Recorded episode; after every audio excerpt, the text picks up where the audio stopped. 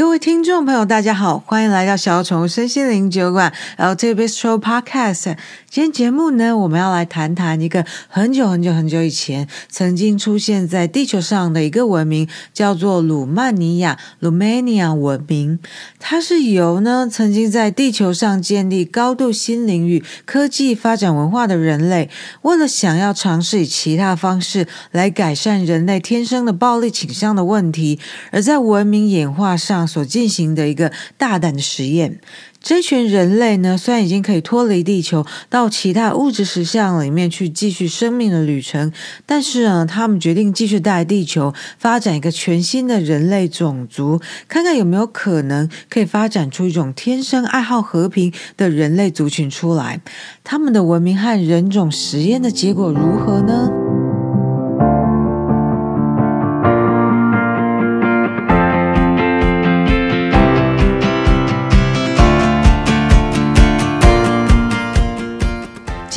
们这一集的节目算是接续上一集的文明的转世这个主题，而以鲁曼尼亚这个文明的发展作为例子，来谈谈文明转世到底是怎么一回事。这个部分呢，也是赛斯跟 Jane Roberts 在《灵魂永生》这本书里面第十五章的内容。转世的文明可能性，在谈多次元的神 （Reincarnational Civilizations, Probabilities and More on the Multidimensional God）。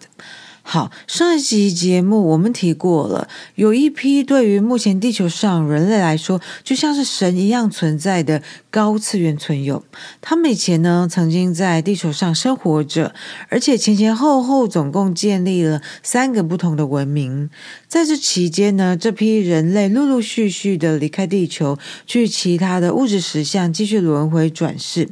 渐渐的呢，他们也脱离转世的系统架构，进入了非物质存在的状态。而今天的节目呢，主要就是谈谈这批人当初建立的三个文明中的第二个文明。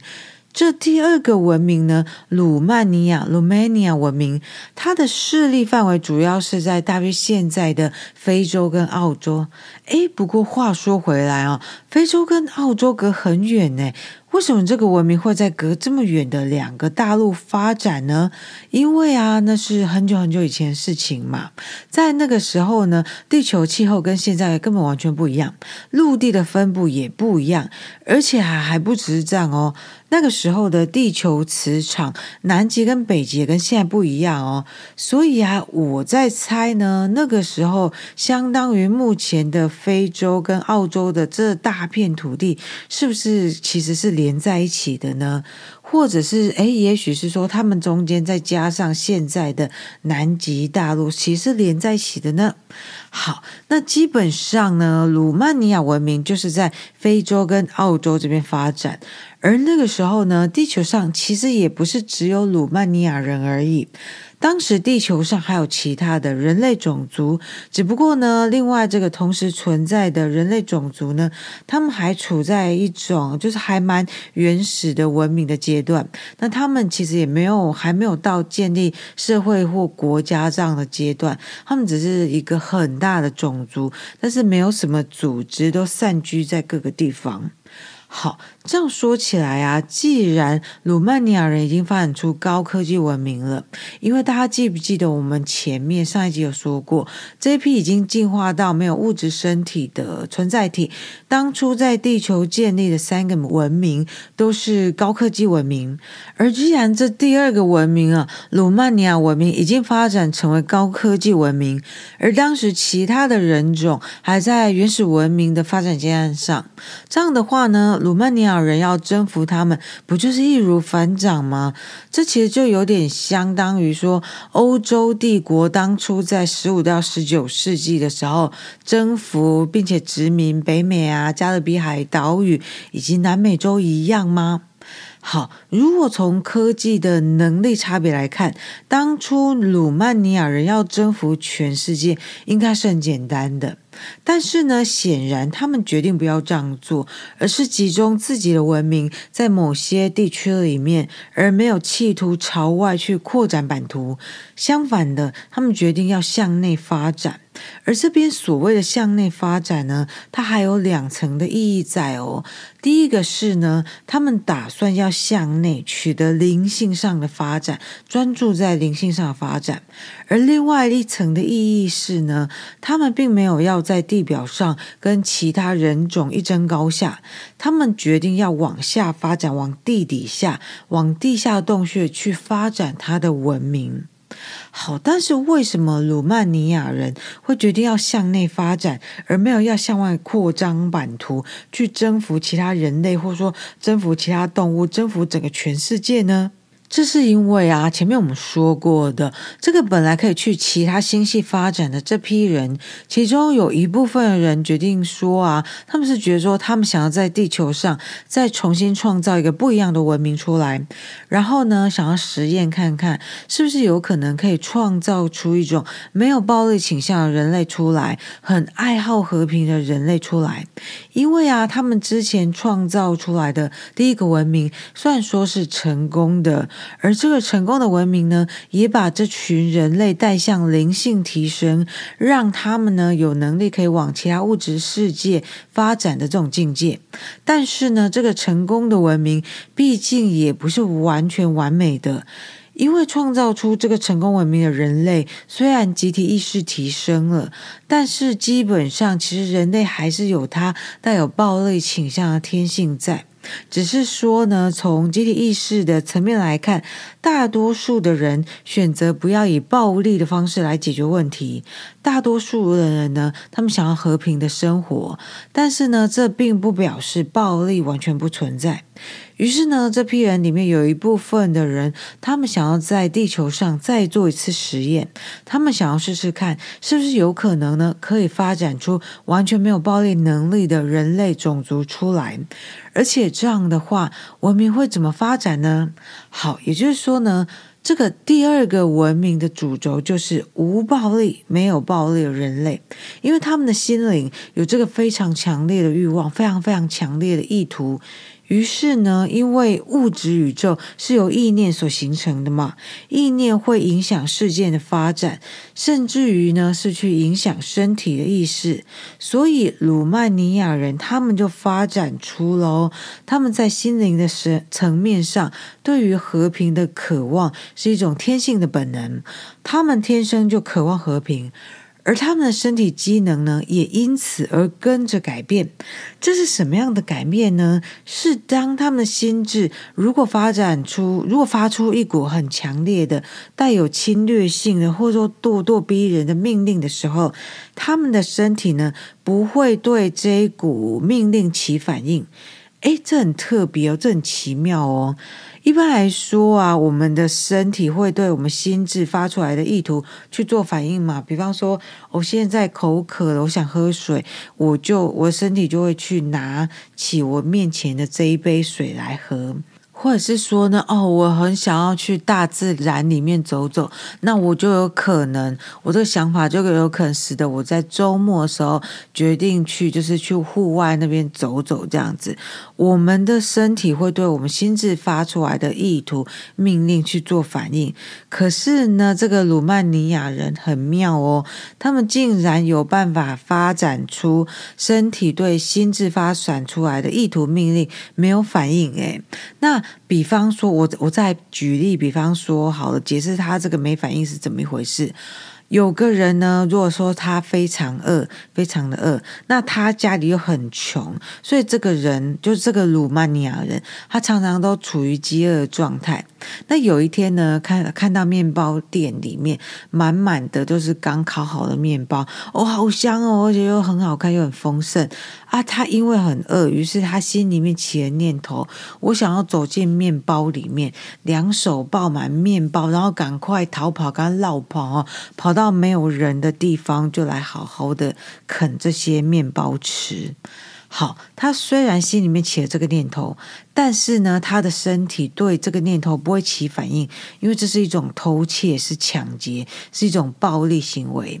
他变成说，他的求生本能呢，已经被他对于和平的渴望，而变成把和平永远放都是放在第一顺位的。那其他的呢，都是属于次要的需求。那其他次要需求呢，只要是违违反和平的思想，就是一个反求生的想法，那么他就不会在身体上做出行动或反应。哇，哎，这很神奇呢。虽然说我们听赛斯老大说，意念思想的力量很大，物质世界里面的所有物体事件都是先形成心灵事件，再由心灵事件里面跳出来的。但是呢，今天又听到这个第二个文明——鲁曼尼亚文明，竟然可以这样改变身体的构造，我还是觉得非常的惊叹呢。好，但是说到无暴力啊，我们可能会有很多，这时候开始产生很多很多疑问。比方说呢，有诶，有时候也许会发生一些事情，那些事情本身没有所谓的暴力念头或行为在里面。比方说，我们举例，比方说哦，比方说你的爸妈可能比较偏心你的其他兄弟姐妹，对你呢就没有那么疼爱，可是他们其实也没有对你不好，你的爸妈真的没有对你有任何暴力行为。但是呢，因为你心里面有点委屈，所以有可能你偶尔会在心里面想要揍他们，让自己心情好过一点。诶，糟糕，产生了暴力行为。可是他其实你爸妈对你是没有暴力行为的。好，那或者是呢，我再举别的例子啊，或者说哦，你可能喜欢上一个人，但是呢，你喜欢的这个人他喜欢别人，而且呢，又啊，又啊，可能大家不知道是同学或是。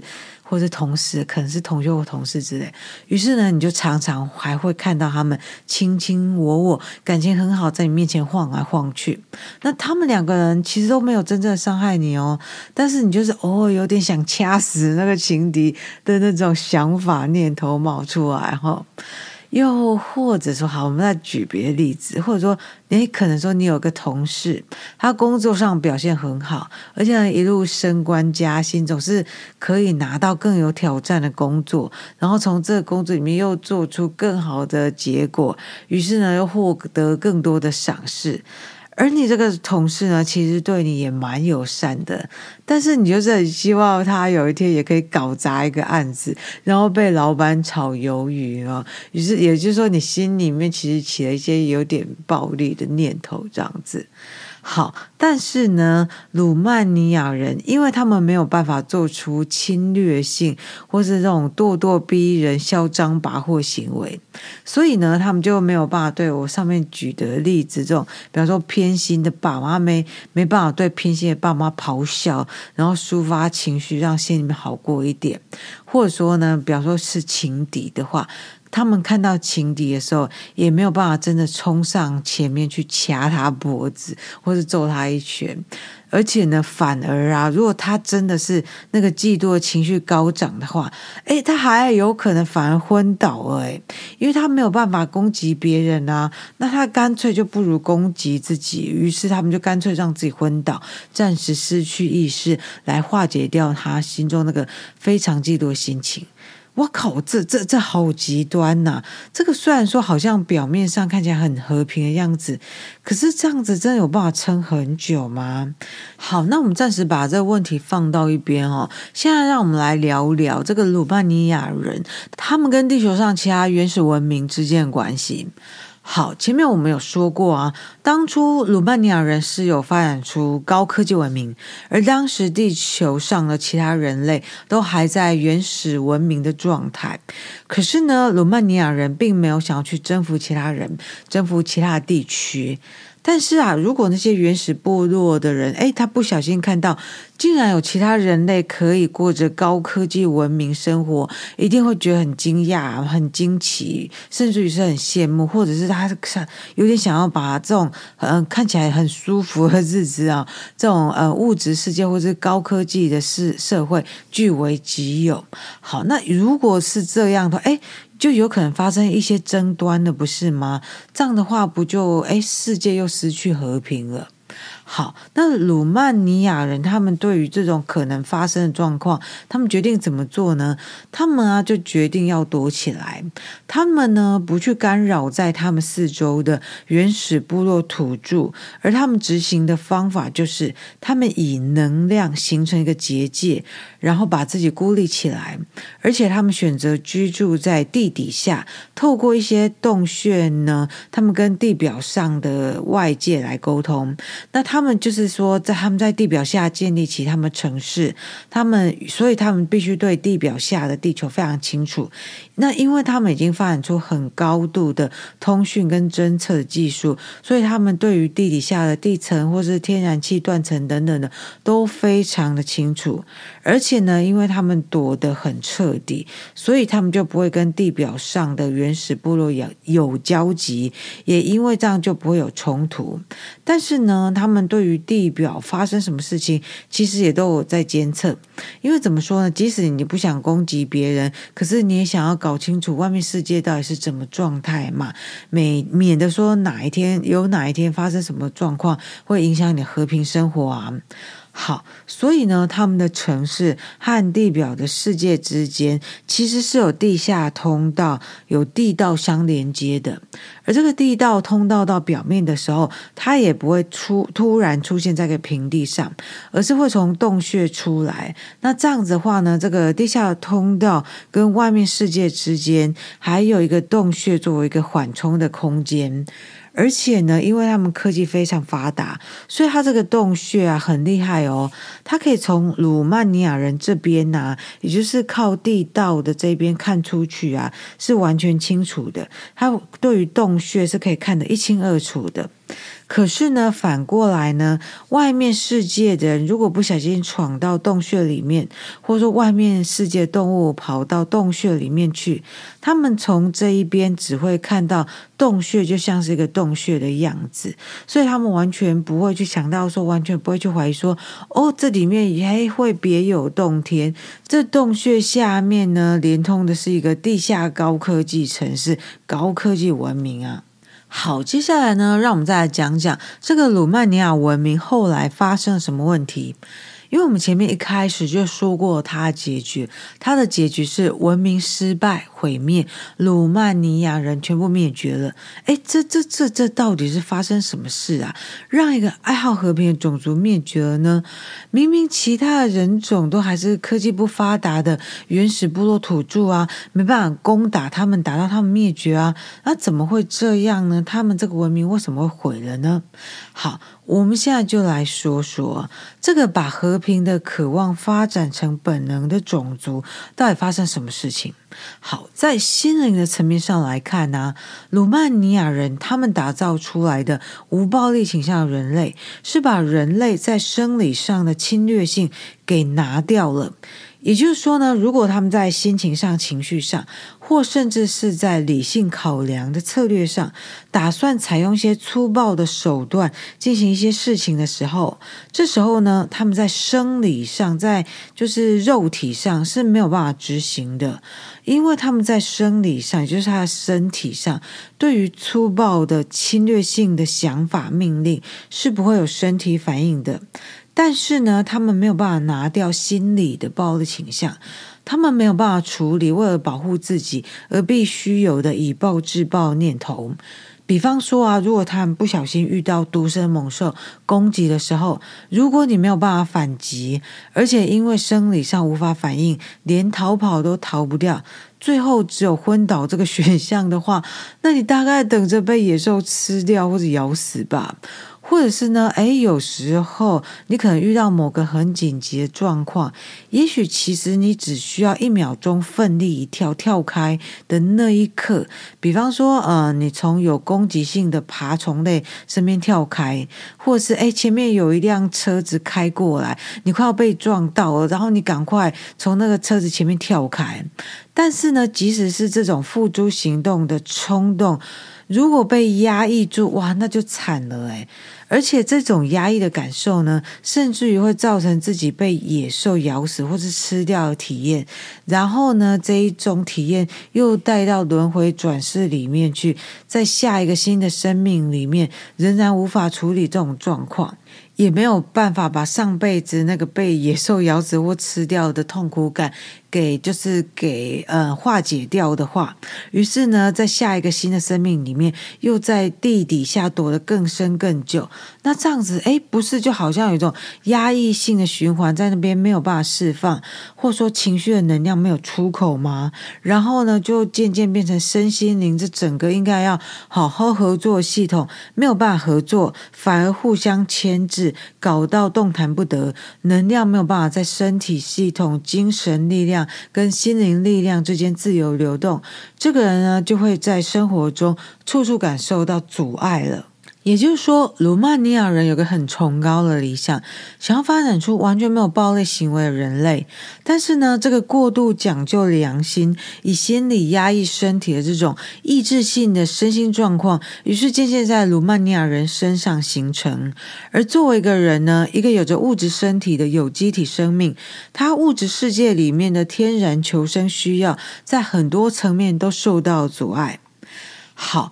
再来呢，我们来讲讲哦，这个这一个鲁曼尼亚人的文明在精神上的发展。好，鲁曼尼亚人呢，他们的确在精神上、在心灵上以及在科技上都达到很好发展。比方说呢，他们有发展出人造的食物，他们可以人工合成肉类，所以他们不需要杀害动物来吃哦。而且呢，他们也试着不要去破坏环境，所以呢，他们并没有在交通上，他们并没有就是发展出那种，比方说像我们的汽车、火车啊，要靠石化产品来驱动，用石油、天然气这些石化产品来驱动交通工具，没有，他们没有发展出这样的交通工具，而是呢，他们把科技发展聚焦在声音的能量震动上面。